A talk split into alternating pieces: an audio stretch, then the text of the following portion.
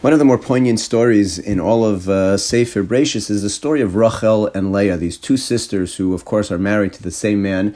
And it is clear in the Torah that Yaakov's preference was for Rachel. She was the one that he had worked originally for to marry. She was the one that the Torah describes he had a great love for.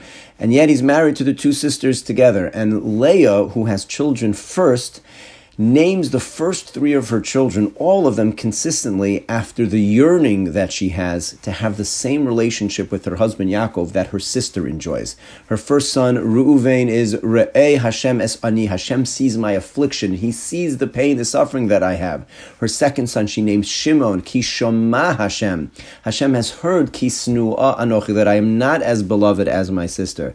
And her third son, Levi, Ki hapam ishi. This time, maybe this time, my husband will connect to me and accompany me the same way that he does to my sister Rachel. All three of those children have the same pattern until you get to her fourth son, whom she names Yehuda, because hapam ode es Hashem. This time, I give thanks to Hashem. And it's of note I heard this question from Rabbi Chaim Steinmetz, our, my predecessor here at TBDJ. What changed that the first three children are all a yearning for that which she's missing, the love that she wishes she had. And then the fourth, she says, Apam Odes Hashem, this time I give thanks to Hashem. It, it's possible, I guess we could suggest, that her yearning worked. And after she had three sons and then her fourth, her husband Yaakov did connect with her. But we don't really see evidence of that. And therefore, we have to understand a little bit what took place.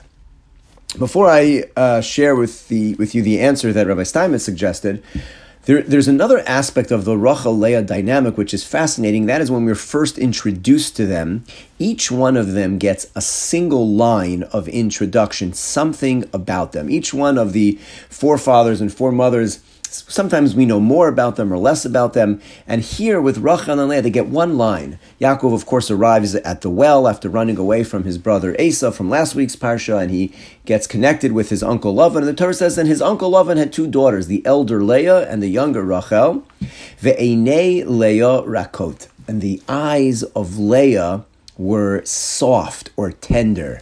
The Rachel, I saw Yefas Toyar v'Yefas Mareh. She was a beautiful woman. Those are the single descriptions. Leah having these softer, tender eyes, and Rachel being of beautiful, beautiful nature. What does it mean to have soft eyes? What, what does that say?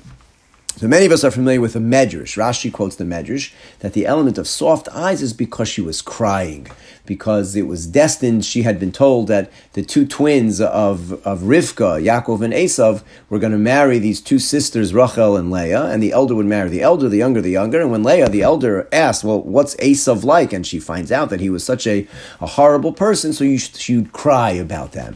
That's the medrash. But what's the simple meaning? What does the Torah want to convey by saying that she has soft eyes? I saw a one line comment from Rab Shimshon Raphael Hirsch, the great leader of the Jewish community, who often writes um, essays on every pasuk. Simple one sentence, he said. The Torah wants to highlight the element of beauty that she had. Nobody could compare to a Rachel. Rachel was beautiful. And her older sister Leah didn't have that beauty, but she did have something. She had beautiful eyes. And so the Torah highlights the element that she has.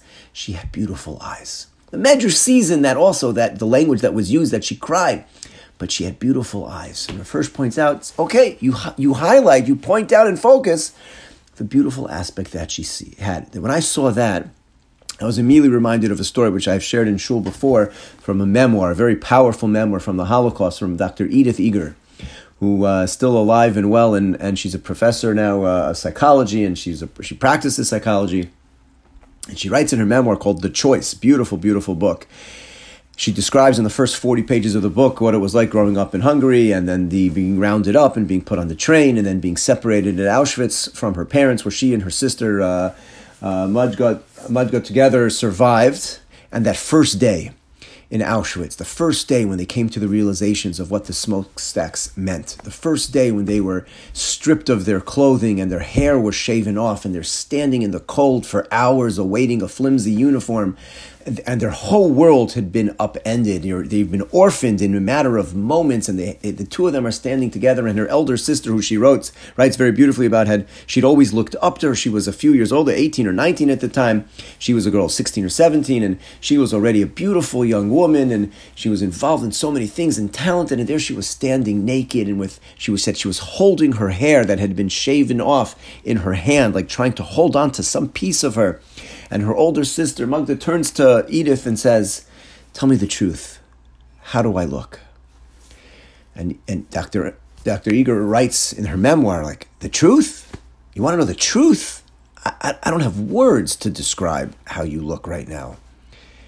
But she looked at her and she saw her beautiful blue eyes and she said, You know, your eyes, your eyes are so beautiful. I never noticed them before when you had so much hair, but now I can see them beautiful eyes you have.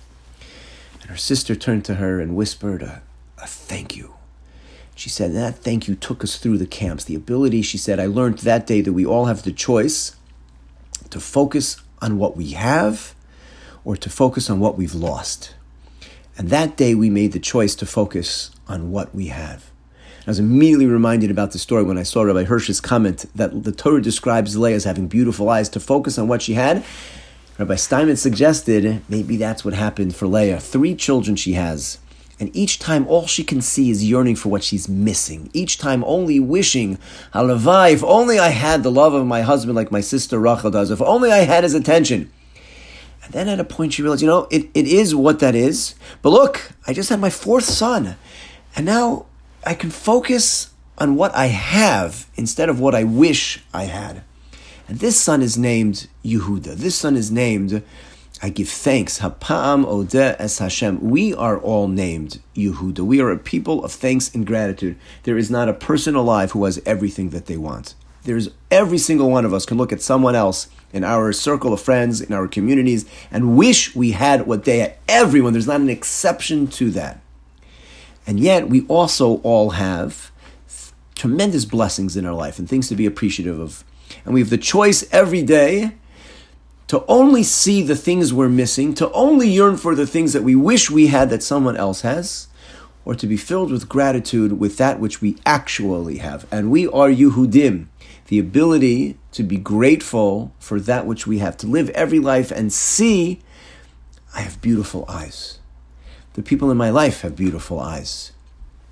That is a trait, it's a gift that we have to be able to live with appreciation and to see the blessings. And it's true, there are things that we yearn for and that we wish we had as well. But halavai, we should always live with that and to see those blessings in our life.